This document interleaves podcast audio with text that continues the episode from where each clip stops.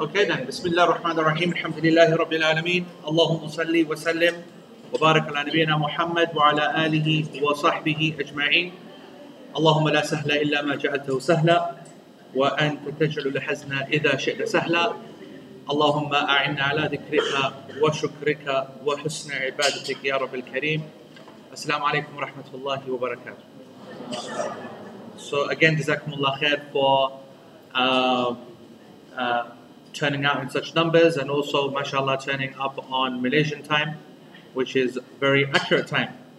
I thought that, you know, I would teach you um, or treat you, I should say, to some. Uh, if Malaysian time is MT, then I'm treating you to PT, which is pack time, right? So, yani, which is late basically. So, as I said, that was part in part due to myself, in part due to the traffic, and in part due to Sultan Ogum Abdulaziz, uh, whatever his name is, Pinku squared, whatever. Okay, he was very important. His car was very, very nice, so I know he was a very important guy. He stopped the entire whole Yani, I don't know how many cars he had. He was in a, he was in a, I think he was in a Phantom. And you know what color it was? It, huh? No. Have a guess what color it was. No. No. You see, black is what we would do, like, you know, the rest of the world. My man was busting a bronze colored phantom. Bronze, yeah. I looked at it. and all the the, they were all in the black, yani, you know, all the, all the, all the spoons behind them were in, um, in black and stuff. Anyway, so actually, because we are a little bit early on in terms of the recording time, I don't actually know exactly where we stopped, but I can guess. For those whose uh, first time it is here, uh, because I, I, I, doubt that all of you are all LP students, this is way too many, okay? Um, we are currently on the chapter of wiping the, uh, uh well, wiping actually is what we're doing. And it's called wiping the socks because when it comes to things that I wiped, the sock is the most obvious, the most common, and the most important of them, and the most useful, of course. And so that's why it's generally called masal al wiping over the two leather socks. But of course, as we've been covering the last couple of weeks, and for the next few weeks, uh, you'll see that actually uh, the wipe, wiping itself is restricted, uh, is not just restricted to socks. And so we need to understand what else can be wiped over, and what the, and this, what the rulings are, what the conditions are, and so on. So those of you who have been following will know exactly what we're talking about. Um, so just to, uh, from the, uh, um, we will be covering page today in the actual text itself, page two, and, uh, and then moving on over the next few sessions to page three as well. So I can say then that in the, um, on page two, the notes say, during minor ritual impurity, this is a statement of Imam al-Hijawi rahmatullah. He said in the text Zad al-Mustaqni' he said, during minor ritual impurity, one can wipe over three things, or three, three categories. Number one, leather socks, thick socks, and anything similar to them. Number two, a male's turban, which loops under the neck or it possesses tails, means it has the tail at the back and that's what we covered last week. And then this week, number three, female headscarves, which wrap around the neck. This is the text of our first session. I'm also going to read to you page three as well of the notes, okay? During major impurity in the Arabic, وَجَبِيرَةٍ لَمْ تَتَجَاوَزْ قَدْرَ الْحَاجَةِ وَلَوْ فِي أَكْبَرٍ إلى حلها إذا لبس ذلك بعد كمال الطهارة. During major impurity, one can also wipe over a splint that covers the minimum area necessary, only though until it is no longer needed. And all of that, all of what has been mentioned in terms of wiping over the jabira, which is the splint, and over the three categories that we just talked about, which is the socks, male turban, female headscarf. All of this is only to be done after the completion of ritual purification. Okay? Or after kamal al-tahara, after purification has been completed. Here it refers to wudu, but it can also refer to ghusl if a person is taking ghusl. We will come back to this point, inshallah, and explain it further. So, this is the text. With respect to the commentary, Sheikh Al Uthaymeen, alayhi rahmatullah, in his commentary to this text, which is Al-Sharh al Mumti', we are on page 238. That's what I make it. Anyone have a, a, dis- a different a difference of opinion on that? I don't. I don't think. I, I think that's where we are. I'm pretty sure that we ended last week's session, if anyone can remember. Basically, Sheikh Uthaymeen is putting his opinion forward that when it comes to the wiping over the turban, let me quickly summarize that. Okay, the Hanbali school of the Hanbali school of thought. All right, um, there's a lot of difference of, of opinion over wiping over a turban. When I'm talking about a turban, I want you to think of a proper wrapped up turban. And we gave the pictures last week, if you saw on the screen. And so we are talking something which is normally wrapped. Okay? And the word in Arabic is imama, and imama comes from something which is am aslan, which means that it's general and covering a lot of area. So it is pretty much taking up the whole area. Anything which is sitting on top of the head like this, or a hat, which is called a qalansua, a hat, or al kufiya, uh, as, as they are known, they are they are even referred to in a different sense because they are just so easily kind of placed on top, taken off. Now, the madhab, especially the Hanbali school, actually all of the scholars are not, I don't want to say they, they say everyone wipe over your turbans, you know, uh, it's not something which is coming naturally. The evidences are not hundreds and thousands. It's not like wiping over the socks, all right? And that's why a number of the scholars don't even allow a person to wipe over the, uh, the turban. And they insist that whatever happens, there must be some wiping of the hair as well. And there's basis for that. If you remember the hadith that we covered last week, we know that the Prophet ﷺ wiped over his forelock, which is this part here, and the rest of the turban. All right? And so therefore they said, well, if you're going to wipe over a turban, you're going to have to wipe some part of the head as well. Some part of the top part of the head carry on wiping over the turban. This is the position of the majority of the, uh, meaning the Shafi'i school, the Hanafi school, and the Maliki school.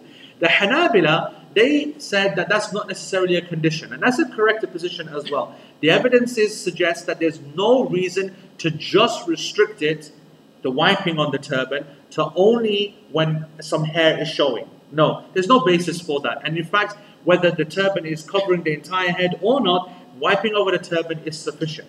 But again, the point comes that the principle is, is to be maintained. Wiping over the head is the basic principle. And wiping over the turban is not the norm for the Prophet. ﷺ. So then the ulama they said, so what is the reason then that he did wipe over the turban? What is the actual illah? Yes, and this word illah comes back up again, which means what's the Sharia reason? Why does Allah allow this to happen? And the majority of the scholars they said it's simple. It's because it's so, so difficult taking it off, right? It's taking, and when I say that, I want you to understand again that we're not talking about the uh, normal turban which can be just lifted off and on. The idea was that it's going back in a time to that to that to that era. 1400 years ago, a turban was playing a number of roles. Okay, it was there's no AC or fans, and there's not lots of shade and lots of buildings that you can go inside, and it's not like you know uh, uh, modern society where most of the time people are inside buildings and not outside. Out, previously, everyone is outside all the time, and there's dust and there's wind and sandstorms and everything. So the turban is protecting your head from getting burnt and so on, protecting your face from getting burnt, protecting your your mouth as well from sand, etc., etc. So when a turban was put on, it was really put on, like we showed in the pictures last week wrapped, wrapped, wrapped around the neck, around the mouth. You know what I'm trying to say? Yeah? Uh, think of a Sudani one. Think of the Tuareg, you know, the, the tribe, the Tuareg tribe, however you can picture it. Um, that, that kind of uh, scenario. Which is why the Hanbali school, they, even though they allow the wiping over the turban, they put two extra conditions which we mentioned last week. One, that it is muhannak, yani means that it comes underneath and like, like this, and the reason for that is because that is how the previous ones were. And it has some kind of tail, some kind of indication that this is a serious piece of cloth, not that kind of small one. And these are trying to imitate the early Muslim turbans. And they're trying to say that if something's going around the neck, then to undo it around the neck, yeah, is going to be a mission. It's going to be a difficulty, so therefore you're allowed to do it. What did Shaykh al-Uthaymeen say?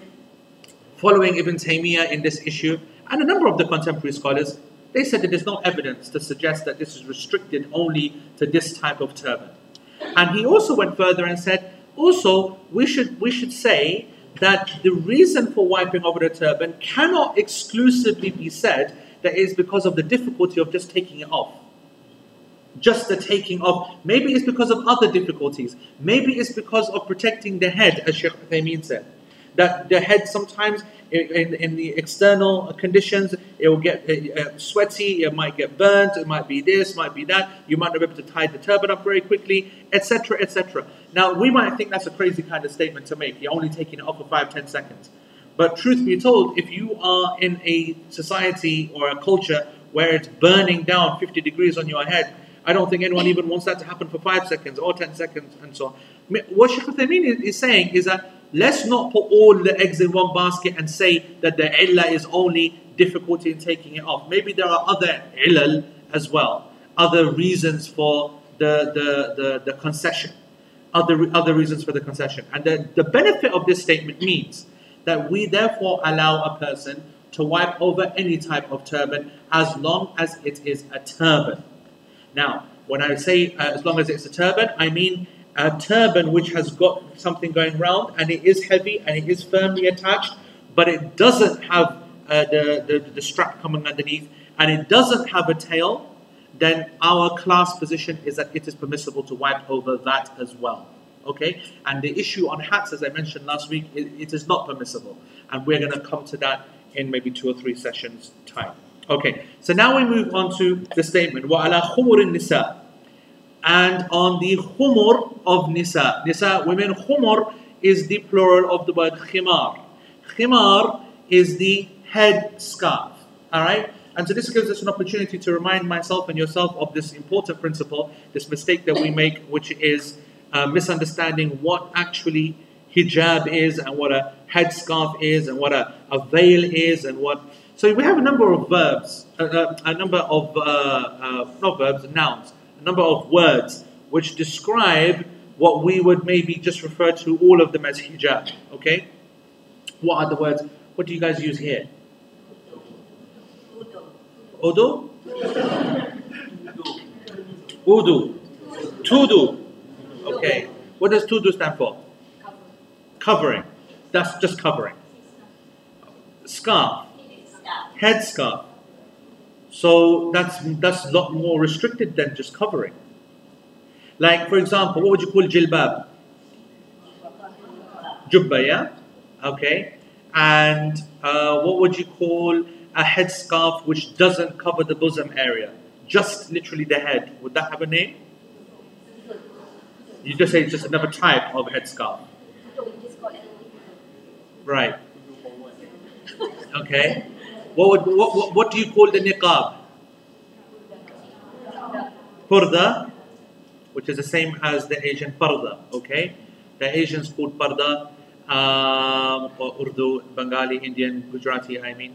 Uh, parda for them um, has a number of different meanings. Parda means the, the, the, the uh, uh, scarf itself, uh, meaning any kind of uh, scarf. parda means curtain. Parda also means someone who does complete segregation, meaning covering the face completely. Again, it's a word that basically means whatever you want it to mean, depending upon how the people use it. And that's important. That's really important to understand the fiqh of this discussion. Okay? Because even in the English or in the Arabic sense, we have a number of words. We have the word hijab, we have the word niqab, we have the word khimar, we have the word uh, uh, jilbab, we have the word burqa, yeah, and so on and so forth. Now, all of these have some kind of connotation, but all of them have space to be used for something else. All right? So, the ironic thing is that the word which is used most commonly for all of this doesn't refer to any of them, which is the word hijab. Hijab has no single clothing uh, basis at all. All right? And it's a purely Western word or maybe a modern Muslim word. Actually, maybe I'm being, maybe I'm being unfair to the West. It's maybe a modern Muslim word. Do you guys we have used the word hijab? Do you say that she wears hijab? So, question: Do you say that in English? Like in Malay, do you say she wears hijab? You don't, do you? I, I mean, I, I, like I, said, I haven't studied this issue, but I, I, I have a feeling that the word hijab is a Western modern construct. I don't think it has, I mean, it definitely has no basis in Sharia. In Sharia, khimar is what you wear as a headscarf. And when you say the word headscarf, by necessity, we are talking something which is covering and coming under the neck, no doubt. So you literally only see the face, no hair, no head, no, uh, and just the edge of the chin, okay? And so this part is all covered, and the neck is absolutely covered, of course. The ears are absolutely covered, and the shoulders, this general area, the chest area. This is understood by the word khimar, all right? The next word, the niqab, is that which covers the face, and what covers the face has different aspects as well. You have that which is strapped to the face, that which comes down over the face, and that which is, is used in a way to cover in this manner, which can be done in the loose cloth. That's why, and, and the importance of understanding that, although we're not going to cover that today, we're not even going to enter that today. Actually, I didn't even want to enter the, the topic of hijab, but yani, you know, uh, I might as well since this is linked to it.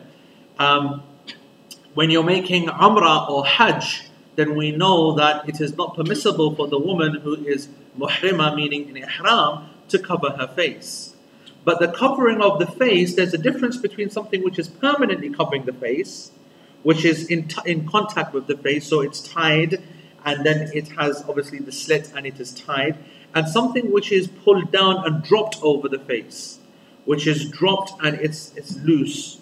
And, and that's why you will see some of the, uh, the women in uh, uh, from Saudi, they are able to, uh, because they, are, they fear fitna or some reason, they will allow the, the cloth to fall over and then uh, you will be able to, actually there's a gap, a defined gap, and so it's not actually attached to the face. This is the same as someone coming into the room and you getting your hijab and you putting it across your face. That's the same concept. But what we're doing here is we're just dropping it over. What's not acceptable is to have it on permanent fixed in this manner. Um, there's some concessions to that as well, okay, uh, for those that uh, fear some kind of fitna, etc., etc. But we're not going to get into that because that's chapter for Hajj. The um, the burqa is understood to be an all-encompassing, all-encompassing dress. This is also a phrase which is very, very similar to niqab, and it's only in recent times do people actually consider it to be something different to niqab. If we were going to make it different, then we would say, okay, even the eyes are covered in that as well, either with a mesh and so on. This is the modern version of the burqa being uh, different. But I want to say to you, if you find the word burqa in classical texts, it and niqab are very, very similar. And even niqab, I want to say to you that there is no necessarily condition that the eyes need to be showing. You know that in classic in the classical times, at time Sahaba, they used to have differing opinions on what kind of level of niqab was recommended. Okay, and some would have both eyes uncovered, and others would have one eye uncovered, and others would have both eyes covered. So there is just literally a, a thin mesh. Today, that would be used by the word burqa as a modern construct. So I just wanted to give you that history. And then the jilbab, another very interesting word, which is what you guys are calling jubba. As we said in the Quran, the word jilbab is indicating an overdress, an outer dress going on top of what you already have. It's bigger, it's baggier, it's more modest uh, uh, uh, in one's appearance. And we discussed last week that, um, in my personal opinion, I believe that it is acceptable within each culture to have a manifestation of jilbab. And this is a very popular contemporary position. It's not very traditional. Traditional would be it's just big and flowing and so on and so forth.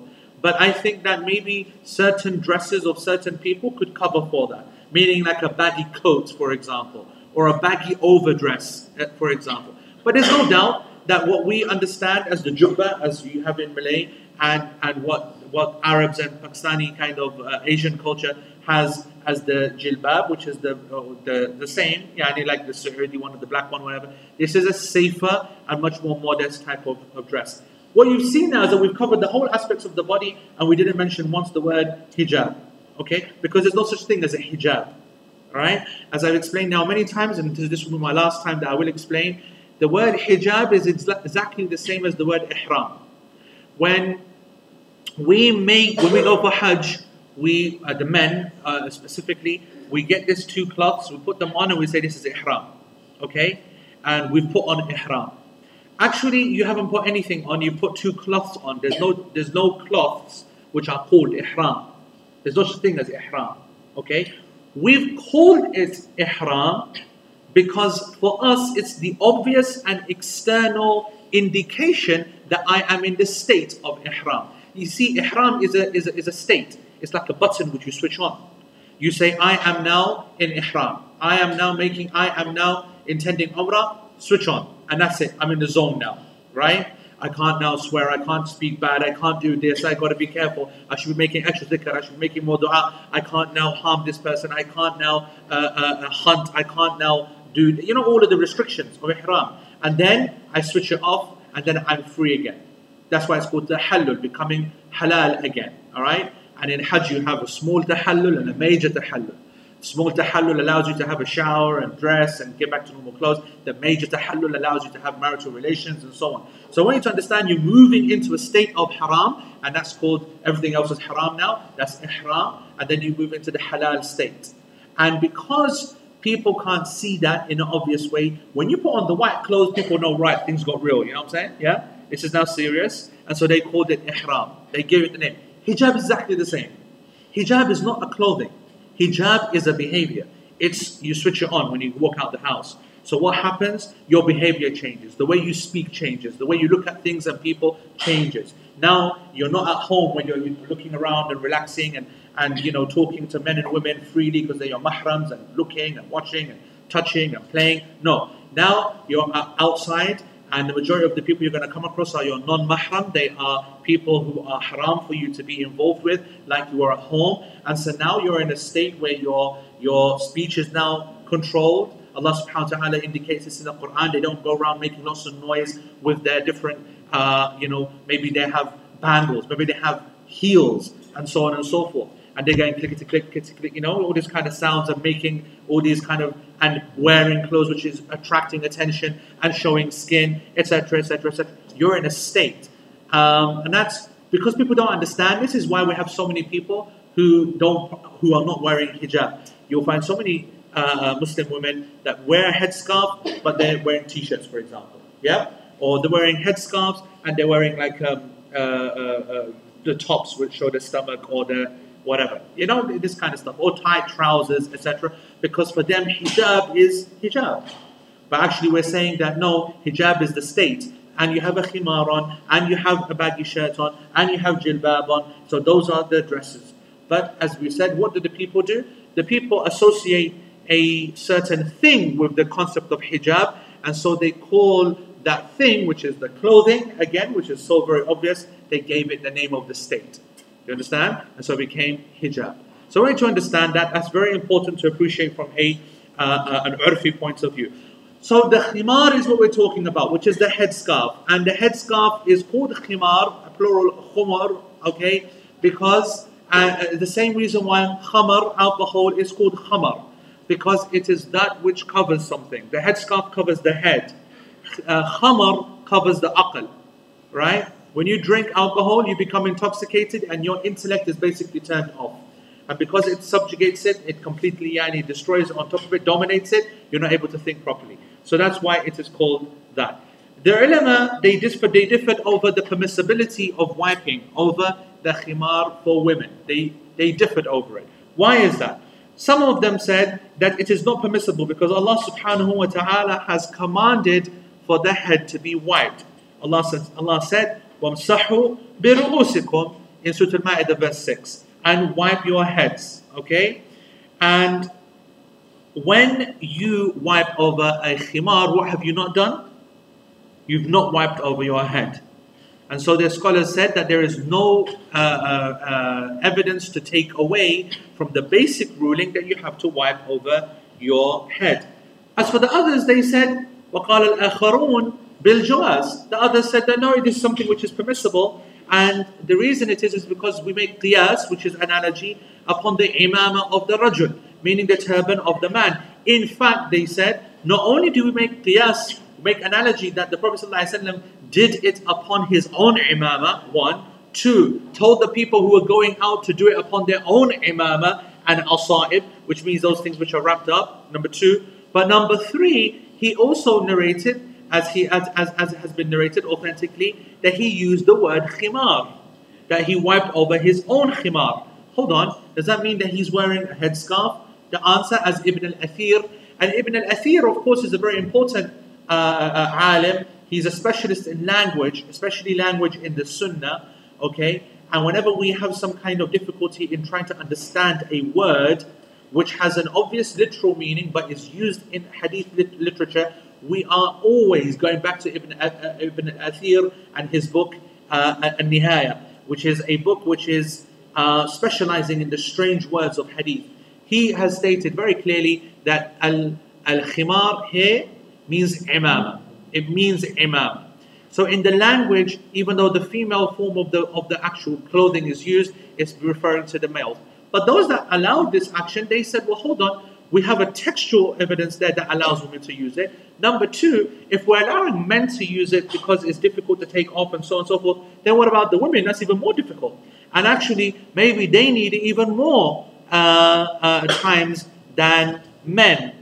Now, we're going to come to an interesting point here because because they said, Sheikh al says, this is this is this is a uh, how can I what would you call it? Um, when you try and get away with something, I forgot the, the, the, the phrase has uh, left my mind. Um, he said, "Listen, if there's some need, then it's no problem. If there's some need, there's no problem. He, for example, if it's very very cold, and taking off the, the hijab will cause some kind of problem. Or because um, it is wrapped up in a very unique way and unwrapping it will cause some kind of issue, you know what I'm saying? Yeah. Then for this reason, he goes, no, فَتَسَامُحْ فِي مِثْلِ هَذَا لَا بَأْسٍ He goes, in this issue, there's no problem. He goes, but if there is no reason, وَإِلَّا فَالْأَوْلَى he goes, and if there is no obvious reason, then it is better, فَالْأَوْلَى It is better that she doesn't wipe over her khimar. So we have to ask ourselves, why is that? And the answer is because, as he said, we have no authentic texts which clearly show, authentically clear texts, which show women wiping over their khimar. Now I want to stop there and, and, and, and think about this, okay? Um, the interesting point here, all right, is that there is something from Umm Salama radiallahu ta'ala anha, and it is, but it's not supremely authentic, but it is sufficient, and something which you can write down. It is, it is in the, it is in the, uh, it is footnote number two in the notes, and it's been narrated by Ibn Abi Shayba in in which book? If it's been narrated by Ibn Abi Shayba, in which book is it referring to? What? for a bonus, for a bonus, uh, for a bonus. Mm, I had one today and I don't know what it's called. Um, banana, which is uh, uh, fried. Ban- banana fritter, huh? But the Malaysian, no, what's that? That's the one, yeah. That, one, yeah. Yeah. Okay. I took I took my own supply because they were nice. You know what I'm saying? Yeah? So a bonus one for someone who can tell me when we say Ibn Abi where is he writing? No. His collection of narrations, uh, Ibn Abi Shayba is unique because what he focuses on is not so much hadith, of course there are, but he focuses on the narrations of the companions and what they used to do. Okay, much more a bigger combination. Whereas hadith collections, Sahih Jawami' like Jami' Sahih Imam Bukhari, or like the Sunan, which is a different type of hadith collection, which is uh, uh, mostly built around books of fiqh. If you look at Sahih Bukhari, it is not a collection of hadith built around fiqh. There's fiqh inside, but you look, it's got aqidah, it's got tafsir, it's got stories of the companions, it's got history, you know what I'm saying? It's a massive collection, which is called Jami'. Whereas the Sunan, in principle, they stick to the chapters of fiqh, chapter of purification, chapter of prayer, etc., etc. So you have different types of compilation of the Sunnah, different types. you have the Mu'jam, you have the Musnad, the Musnad of Imam Ahmad and Abu Ya'la and so on. That's a whole different type of hadith collection because that is going by the, the asanid, by the chains to companions. So it's all the hadith of Abu Bakr, all the hadith of Sayyidina Umar, all the hadith of Uthman. That's what a Musnad is. You have the Ma'ajim, the Mu'jam, which is based upon in alphabetical order. That's a different, different type of collection. This uh, one is called the Musannaf of Ibn Abi Shaybah. And there are two two famous musannafat, okay, the musannaf of Ibn Abi Shaybah and the musannaf of Abdul Razak al-San'ani. These are the two most famous musannafat, and they're wonderful, wonderful books. So it's like a treasure trove of trying to see what some of the companions used to do, and then some of the tabi'een as well. And therefore, as we can see here, it has been narrated in the chapter of purification, in the chapter of the woman wiping over her khimar, hadith number 249 with a chain which is good on the authority of Al-Hasan al-Basri radiallahu uh, rahimullah, on the authority of Umm Salama radiallahu anha, أنها كانت uh, that she used to wipe over her khimar, that she used to wipe over her khimar. And this has also been narrated, uh, uh, Sheikh Muhammad Mukhtar Shanqiti also uses this narration. So I just want, um, uh, Ali, uh, Ali ibn al-Madini, anyone know who Ali ibn al-Madini is? Anyone want to have a guess? Protectors House students? Ali ibn al-Madini was the teacher of Imam al-Bukhari. Okay, he's the sheikh of Imam al-Bukhari. Okay, he's from the major, major muhaddithin, and he's the top yani, friend, companion of who? Think of today's lesson. Think of today's lesson. Today's lesson is a clue. Is a clue. All right. Think. Think. I just heard a really funny answer just there. I just heard Sheikh Al and said he's the he's the Sheikh of Imam Al Bukhari. So he was not Sheikh Al companion.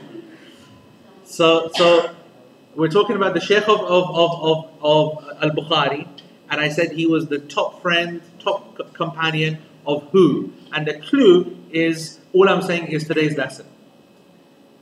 So think yani, outside the box. Yani, you're, you're obviously having to discard 99% of the names.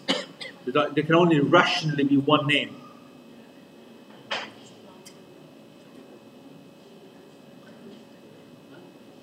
What is today's lesson? Huh? Huh? Today's lesson is a fiqh lesson.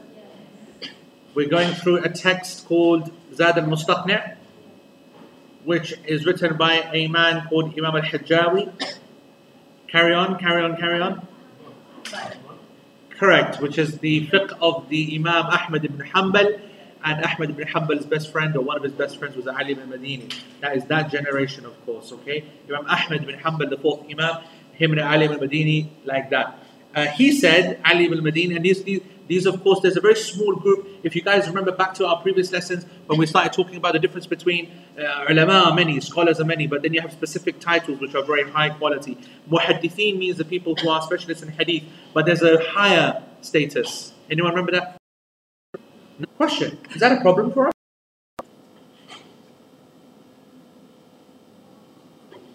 I mean, the narration says that Hassan al-Basri said that Umm Salama used to wipe over her khimar.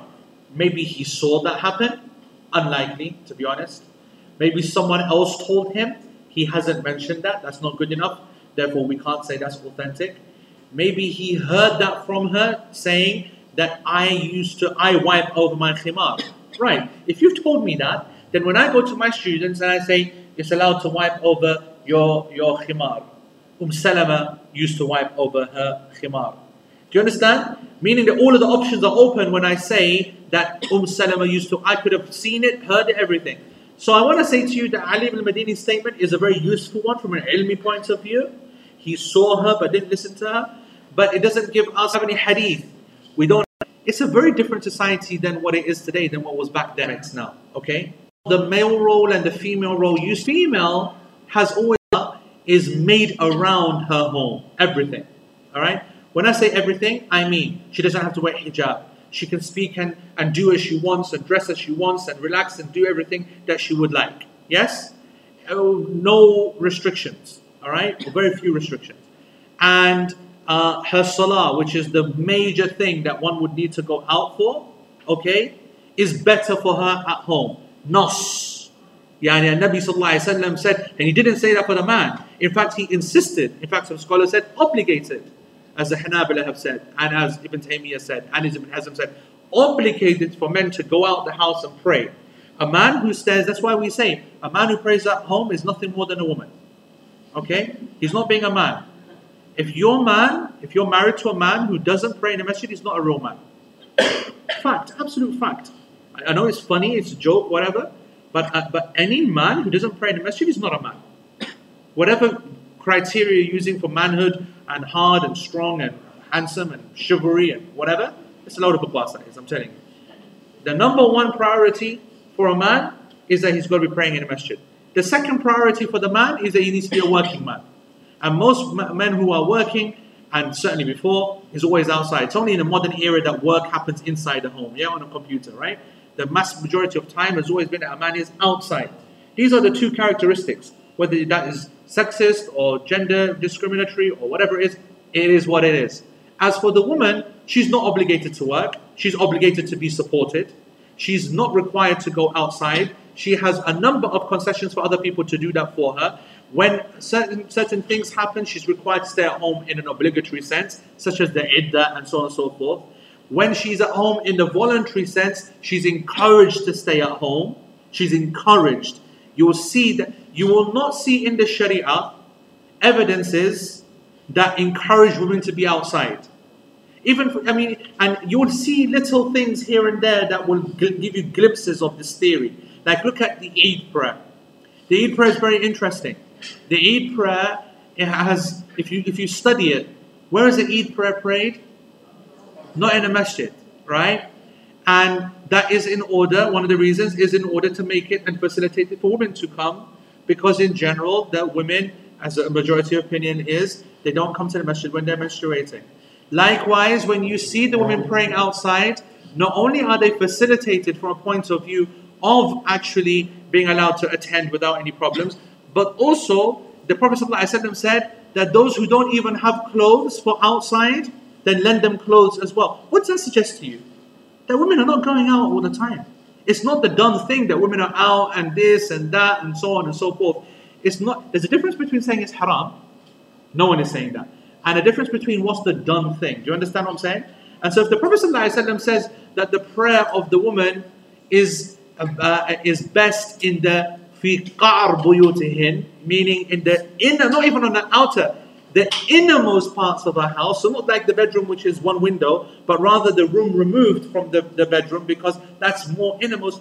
Like you understand now what I mean when I say a woman is a, a creature of the interior, the internal. Some cultures go to another extreme. My culture definitely, yeah, right. Pathan culture has lost the plot when it comes to this issue. Okay, right. Uh, so much so, I was thinking about this, and I've, this, I've talked about this before, um, and maybe you can even extend it to Pak culture as well, just from Pathan to Pak culture as well. We call our women ora, uh, uh, uh, orat, right? Orat, which is basically the Pak version of aura. And the word aura is what? What does it mean? That which is not permissible to be displayed. You're not, it's not allowed for you to display your aura to anyone. Meaning our culture has actually labeled women as those which are not displayed at all. Can you see how, yani, so I'm saying that of course religion provides a spark and a culture then takes it and then molds it, isn't it? And depending upon the makeup of that culture, whether it's in a hot region, cold region, whether the people are easygoing or not, because weather and climate plays a lot on how people are. I mean, this has been difficult. It's always difficult for me when I come to Malaysia because I end up having to do things which I really dislike doing, like smiling a lot. Yeah, right. And I hate smiling. I'm not a natural smiler. I can't smile. When people ask me to take a picture, it's horrible. I have to go like that. Yeah, and I can't smile. I hate. I love laughing because laughing is just you don't care what's happening.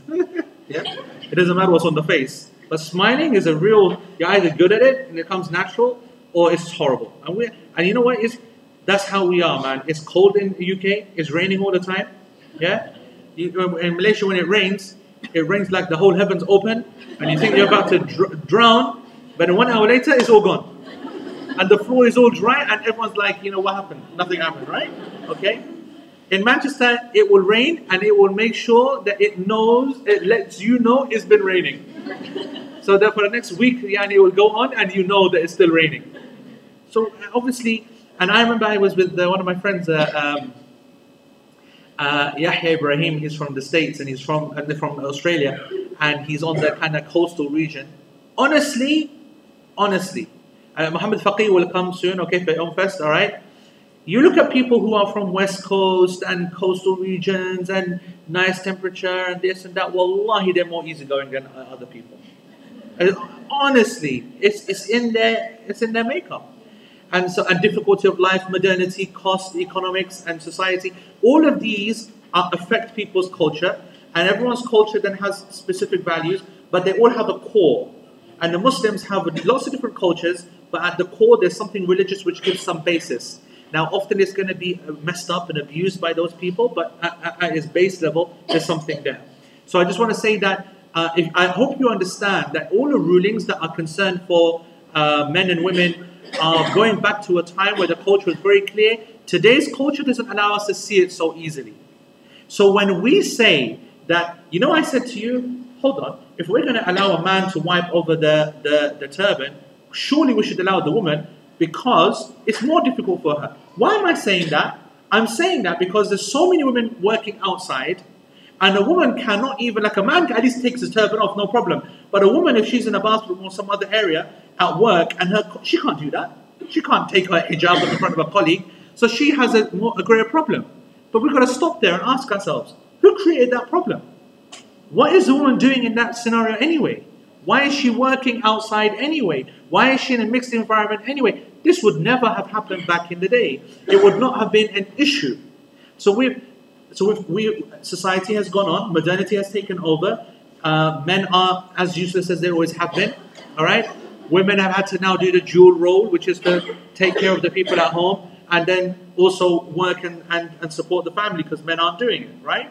And so therefore, that's why I said as I say this is not a discussion about the haram or haram or halalness of, of men of women working, because it's halal, there's no doubt about it. But is it the done thing? Should it be the done thing? No, it wasn't the done thing, and neither should it be the done thing. But if it is done, then they've created their own problem. Right? They're in an environment where the old previous women were never used to be, or, or much less used to be. Still, still, the point is, as Sheikh Uthaymeen wants to make, that there is no authentic evidence that shows women to be wiping over their khimar. So he therefore concludes that even that it's permissible for someone who has a need, but if you don't have a need, then we will, we're not going. Then it's best to avoid it. What do I want to say? What the class position is? What do I want to tell you as a message to all all the students? I want to say to you that it is permissible for a woman to wipe over her headscarf. It is best that she avoids it unless it's really necessary. And that's it. That's what I want to say. It is permissible. I think it should be avoided. I think it should be avoided much more than a man who has a turban, who also I don't think should be wiping over his uh, uh, turban if it can come off. But just generally, if it's something which you need to do, then fine. And I say this because I'm very much well aware that there are many good sisters who are working outside and need all the help that they can get when it comes to you know surviving out there. Many of them are not there out of choice and they have to be there for X, Y, Z reason. And so I believe that if you are in a situation where there's colleagues and so on and so forth, then it is permissible. I do want to say to you though that don't think that this is some automatic yani, you know solution. Because if you're worried about making wudu and you need a concession to uncover your hijab, then how are you washing your arms? right? How are you washing your feet? Okay, you're, you're wiping. If you're wiping, I told you last week, I'm not yeah, and you're having this nonsense of wiping over stockings and tights, yeah? Which are this thin, right? There's got to be some kind of thickness to it, yeah? So I'm still saying that even us saying that go ahead and wipe over your khimars is not exactly giving you lots of concession at work.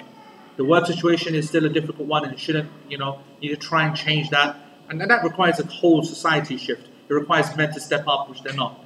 And uh, so uh, there's that. And just to finish off, um, just a few more minutes before we, we close, Sheikh Uthaymeen, he also just wants to mention something else about women. Uh, uh, henna, meaning henna. Henna? Yeah? What do you guys call it? Henna, yeah? So if you have that, and I mean, I mean in its done form, meaning its finished form, and the mud form, the beginning part. All right, okay? And gel, and X, and Y, okay? Anything which is on the head, it can be wiped over. Because that which is attached to the head takes the ruling of the head. As Shaykh Uthaymeen here says, and the Nabi sallallahu alayhi wasallam, he also used to wipe over يعني كان في إحرامه ملبدا رأسه okay he would have talbid talbid I think the closest thing to talbid is wax you know hairstyling wax okay the Prophet ﷺ used to the Arab at that time they used to put this kind of wax on their hair which is probably for health reasons or whatever. I don't know what the actual reasons were, but it was for styling and it was for healthiness and X Y, Z. So the Prophet ﷺ never used to remove it. The wipe, and as we talked about when we covered wiping, wiping is different from washing. In washing, you got to make sure all the hair is wet, etc. But in wiping, it's just very damp hands which are being just, you know, nothing, else, nothing getting soaked. Not every hair is getting wet, and it's not a condition either. So there's no problem having something like that on. So it's just that that has just been mentioned by Sheikh Uthaymeen that if there are any women or men that have this kind of thing on their hair, it is permissible. They do not need to remove that. Okay? And what Sheikh Uthaymeen says, he goes that um, this indicates this uh, Prophet ﷺ wiping over the head with the talbid, the thick kind of gel, this thick kind of gum, honey based gum. This talbid used to be based on honey as well, quite a bit. Thick honey. Honey, subhanAllah, you know, was used very much for all medicinal purposes and health purposes back then as well. Um, what Sheikh Uthaymeen says, he goes, what all this indicates is that there's a lot of ease in the issue when it comes to wiping over the, the, the purification of the head. The purification of the head. You don't have to wash it, you, you, you only have to wipe it. And when it comes to wiping, we're easy, not all of it. And when it comes to the wiping, even the part of it, not thoroughly, completely, things can be there or not. And when it comes to the issues where you can't even get to the head, we'll allow you to wipe over something covering the head if there's a need. So you can see that Sheikh Uthaymeen wants to try and make it clear that there's a difference between the concept of wiping over the head and headgear and wiping over the socks or other parts of the body. They're two kind of different Uh, uh, uh, concepts. And what Sheikh Uthaymeen also mentions, he goes, and from this point we also recognize, you know, women wear that kind of stuff in their hair, jewelry. What's that called? Crown. I'm not talking about a crown, yeah? you know, that kind of like they wear this kind of like bracelet in their hair. Tiara, yeah? Yeah, but I don't think tiara is a bit grand. I mean, what about like on a day to day basis? Nothing? Hairband. Okay, alright. Hairband was not my intention, but that's a really good example, subhanAllah, because I never thought of that. Alright? So Sheikh Uthaymeen is saying that those people who have hairbands and the like, okay, also do not need to remove that jewelry. So I'm saying likewise, if you have a hairband, you don't need to remove it either. Okay, that's the top position of this class. That when you wipe your hair, the woman wipes her hair, if she has a few of those, you know, ponies or clips or whatever they're called, just the general, no problem. If it's yani, something which restricts it because it's sticking up, no problem. Just go up to it and then the rest of it. Because the whole entire head is not the actual aim behind that. Okay, folks? And the Prophet ﷺ we know that he there's no evidence to show that he would remove his ring when he uh, washed his uh, hands. And we know that someone who doesn't move their ring is guaranteed that not all of the entire skin is going to be washed. And so, for that reason, we can say that uh, uh, uh the evidence is there. The evidence is there to suggest that uh, the entire skin is not something which is required. So, I think we're going to close it there because it's time for salah. Um, maybe we'll take some questions uh, on this afterwards. جزاكم الله خيرا سبحانك اللهم وبحمدك اشهد ان لا اله الا انت واستغفرك اللهم واتوب اليك والسلام عليكم ورحمة الله وبركاته.